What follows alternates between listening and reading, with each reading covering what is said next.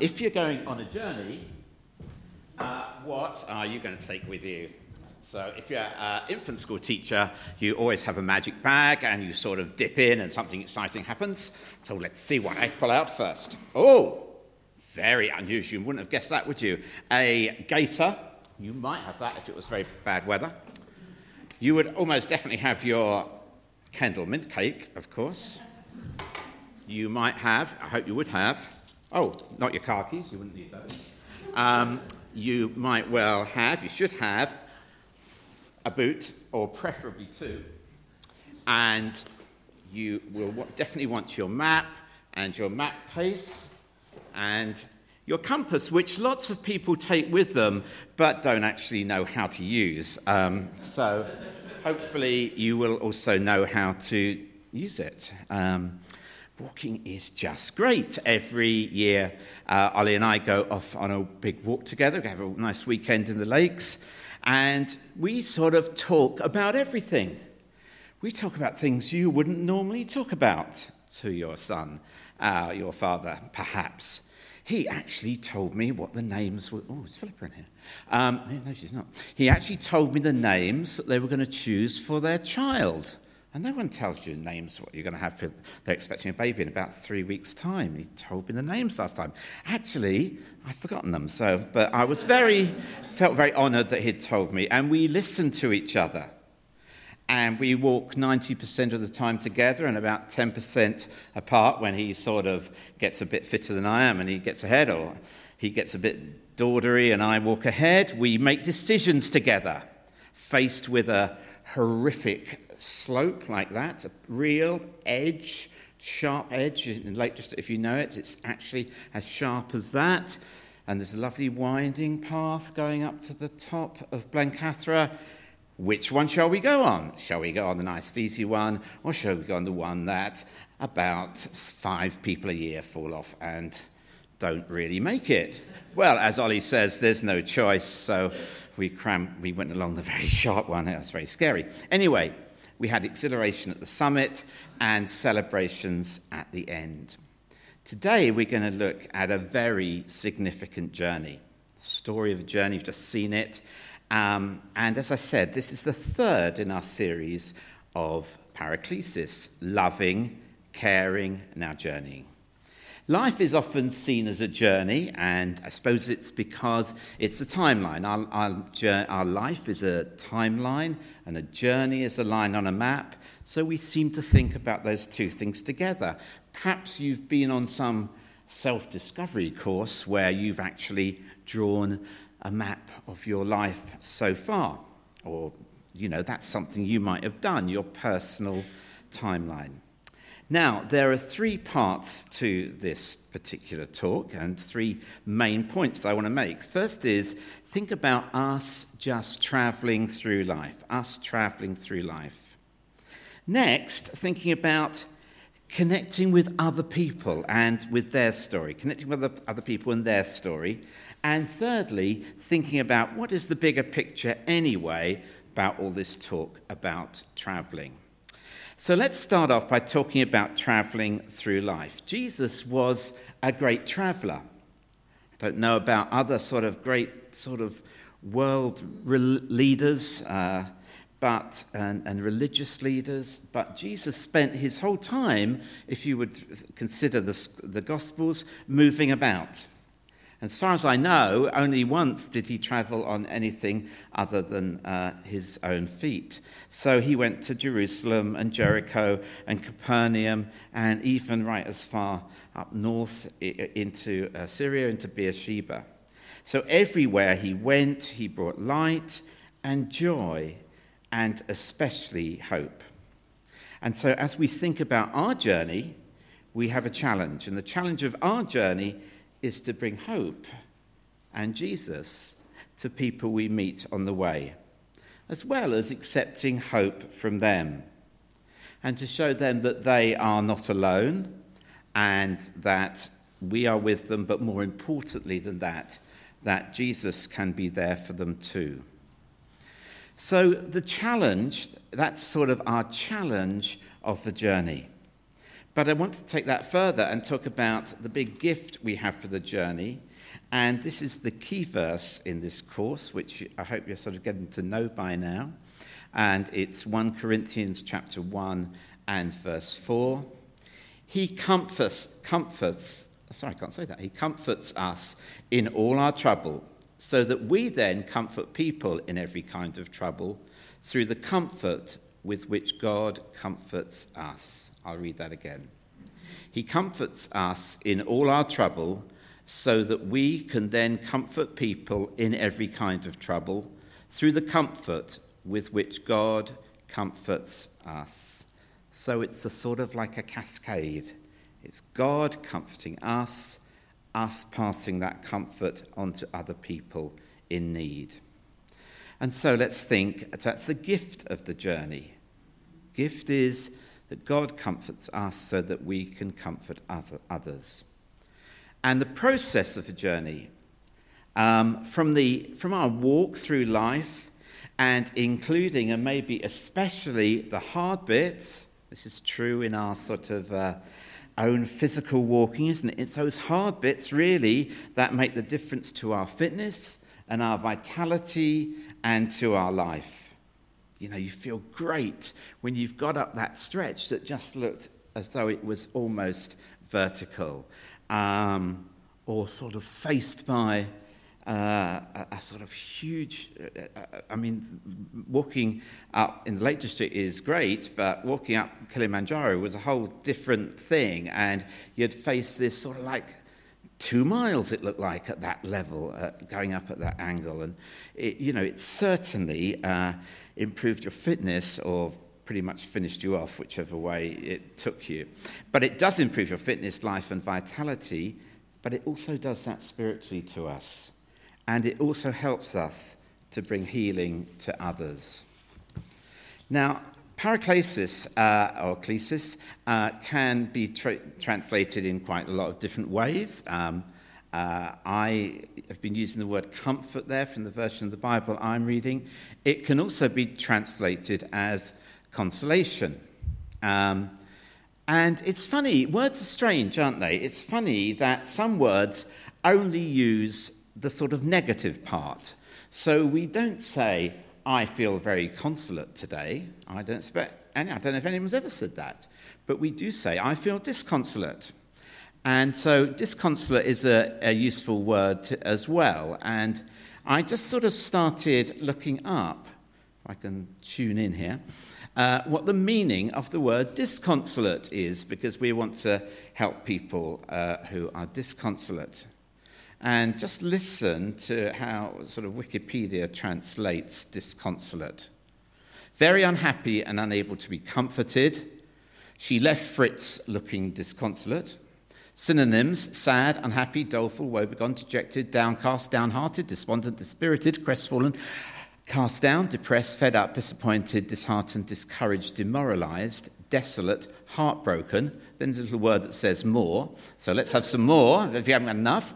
Um, broken-hearted, inconsolable, heavy-hearted, low-spirited, forlorn, in the doldrums, melancholy, miserable, once more, long-faced, wretched, glum, gloomy, dismal, informal now. Blue, choked, down the, down the mouth, down the dumps.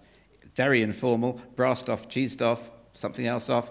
As sick as a parrot, looking as if you had lost a pound and found a penny. Literary, dolorous, archaic, chapfallen and heartsick, heartsore. And then, rather strangely, at the end, it says, Giles was looking increasingly disconsolate. So, poor old Giles and Fritz, I say. But this whole idea of disconsolateness, um, meaning those things, is what we are bringing to people and taking away that and replacing it with consolation and bringing peace and calm and easing suffering and soothing hurt and finding rest and giving hope. What an amazing gift that God has given us to give to others on life's walk. So, one of my favorite stories in the Bible of every so many stories is Jesus on the Emmaus walk, on the road to Emmaus. And it's a great story of coming alongside. We used to, as children in our home, have those verses um, uh, on the wall. We didn't sort of, you know, not God sees you or those scary things. It just said, Did not our hearts burn within us as he walked with us on the way? And it got lost when my parents moved to uh, uh, their flat later on, and they got someone else to paint that verse for them because they liked it so much. So it's a verse that I've been brought up with all through my life. So, what did Jesus do when he came alongside Cleopas and his partner? Well, he got them to tell their story and their backstory. It was a living memory and a present reality. If we are confused, sometimes uh, if we're confused and worry about something and we sort of play it over and over and over again in our heads sometimes, and you just sort of feel that you, you're in sort of brain lock and you can't get that out of your mind. And that turns into self talk, if you like. You're talking, not talking physically to yourself, but you're explaining to yourself. And Jesus comes along and says to them, You're looking very gloomy and down. What's, what's it all about? And they start to express. And expressing it is the beginning of that consoling process peace and calm and easing of the load and soothing and rest and hope. So Jesus connects with them and consoles them. He draws near to them, listens. I wonder how you are on con- conversations. I was reading a psychological book once, and it said that one of the most stressful times is coffee time after church, right? Because there are so many stresses in that. Um, they said it's much harder than the cocktail party, where in the cocktail party, you know you can be light-hearted. It's designed to be light-hearted. You know you can flit. But in the coffee after church, you feel you've got to have a valid and real conversation. And how do you finish it off and move on to the next one? What about if you want to talk to someone? Do you, how near do you hover so they know that you want to speak to them but you're not interrupting? There are so many things that go wrong. And I think, ladies, I don't like to make gender uh, comparisons. I don't know why I'm doing it really, but I think ladies do it a lot better than men, it seems to me, because uh, I know that poor John and Ian, and sometimes I, sort of are left at the end, sort of sitting, not even talking to each other, but having good fellowship of being near each other because they've run out of things to say. And, you know, but the wives are still going strong. Is that true, Virginia? Yes, you know it is. Now, um, so you know, it's hard and it's great coming alongside people. You know, um, and sometimes when we come alongside people, you have people who come alongside you and they hijack your conversation or sabotage it. Um, but just being there and listening is 50% of uh, getting God into that situation. Just to listen brings God into the situation. And Jesus didn't just do that, he didn't just jump in, but he actually built rapport. Um, he doesn't jump in, but he comes bringing peace and con- conservation. So, see how Jesus constructs a cons- conversation. Um, Trevor Partridge, who wrote this course, um, uses a couple of strange uh, phrases now, and uh, I just I'll use them because they're in your books, but they wouldn't necessarily be ones I'd use. Um, he he says that Jesus first of all uses what he calls a door opener. He says you're obviously having an important conversation. What's it all about? And actually, that's a fantastic question because it's an open-ended question that needs much more than a yes or no answer. And Jesus knows the answer to that. He knows what they want, but he needs to let them express it and talk it out. The the most beautiful word that has come into our common parlance uh, and sort of wasn't there 50 years ago. I mean, it was there, but we didn't use it very much, um, but is now used a lot is the word empathy. And that's a very beautiful word because it means putting yourself in the place of another person and thinking as they feel. You know, that expression, I can't understand you till I've walked a mile in your shoes. Um, so Jesus is not just uh, listening, but he'll be reading their body language and other nonverbal cues, and he identifies and reflects it back. And that's a great way of listening, just so you're sure that what that person is saying is what they're really saying. And that's what empathetic listening is all about. So he lets them tell their story. And although Jesus has the answers, at first he lets them tell their story and then the process, as, as part of the process of walking alongside. And then the story takes a, a, a very different turn. And Jesus has listened, he's showed empathy, he's given them a chance to reflect on how they're feeling and what's got them to this point. And now he starts to speak to them. And you've got this sort of amazing verse. Um, so he began with Moses and with all the prophets and explained to them the things about himself throughout the whole Bible. And I guess if you think about it, that's the bit of the Bible that's missing that we would most like to have had in the Bible I just thought of that at this moment. But it's sort of, you know, if we had got Jesus' Bible study on the whole of the Old Testament, as Cleopas and his partner had, you know, wouldn't that just be amazing? It must have been the greatest Bible study ever given. Um, and so he started to tell them about the bigger story. So Jesus has walked and now he talks in giving the greatest Bible study of all time. Now, there was a man called Professor David Augsburger, who I haven't managed to find very much out about, except that he was professor of pastoral care, which suggests to me that he was probably American. Um, and this, he, he coined a phrase in about 1980 and the phrase that he coined was care fronting. Now, that's a, a, to me, that sort of, sort of rang not very nice bells. I didn't sort of like that expression very much, so I thought I'd look into it a bit more. So I went onto a website called livingfree.org. And let me just read you what it says here about what care fronting is. Because I think if you just sort of have it presented to you without knowing the context, it sounds like a bit of a sort of modern duo word that isn't make a lot of sense.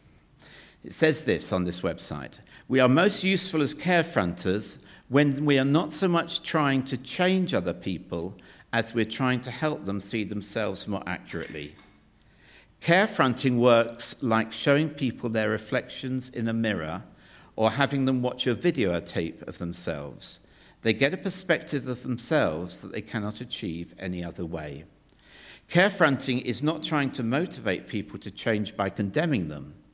Sometimes we are tempted to try to get people to change by making them feel guilty. Instead, we should firmly but lovingly communicate how their actions are affecting us and then leave the results to God. This way, the change will be sincere, not the result of manipulation. Uh, and that, you might like to have a look at that website. It's a very interesting website called livingfree.org. Um, so, uh, sorry, just moving on. So, care fronting is all about showing care and concern without trying to change the person, but helping them to see themselves and their circumstances more accurately. So, by care fronting, Jesus, in this sort of unusual role that he's playing of not revealing himself, he listened and he knew how they felt. If we feel understood, we will listen. The next thing he did was he helped them face reality. didn't just let them uh, suffer and stay set in their gloomy place where they were. He actually uh, helped them see that reality was going to be very different. And he's focused on perspective and hope. So, what he did was, and it's really interesting, he took their inner talk, their view on what had happened, and related it to Scripture. And that's really the great way that we can do this. We can do this by listening, finding people's inner conflict and their view of reality, and relating that to the objective truth of Scripture. So take their view of reality and then relate it on to that objective truth of reality. So let's just finish off by looking a little bit more at the actual story to help, um, to help the disciples see the bigger picture. Jesus, first of all, brings grace and truth to the situation. Verse, uh, second half of verse 25. Don't you see? This is what had to happen. The Messiah had to suffer and then come into his glory. So he's bringing grace and truth into that situation. The next thing Jesus does, another thing, well, next thing Jesus does actually is give them that Bible study, and then he ministers to their needs. They drew near to the village where they were heading. Jesus gave the impression that he was going further, but they urged him strongly not to. Stay with us, they said. It's nearly evening. The day is almost gone. And he went in to stay with them.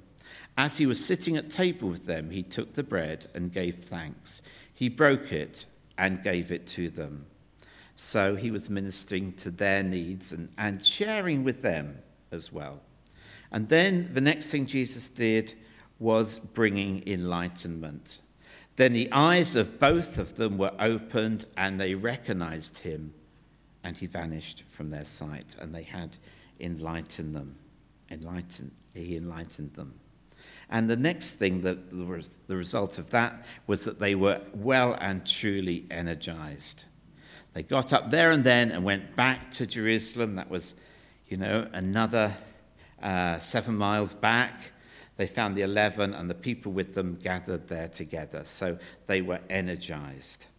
So here is the Jesus model we receive grace and truth, and Jesus, in, uh, Jesus calls us to import, impart those to others.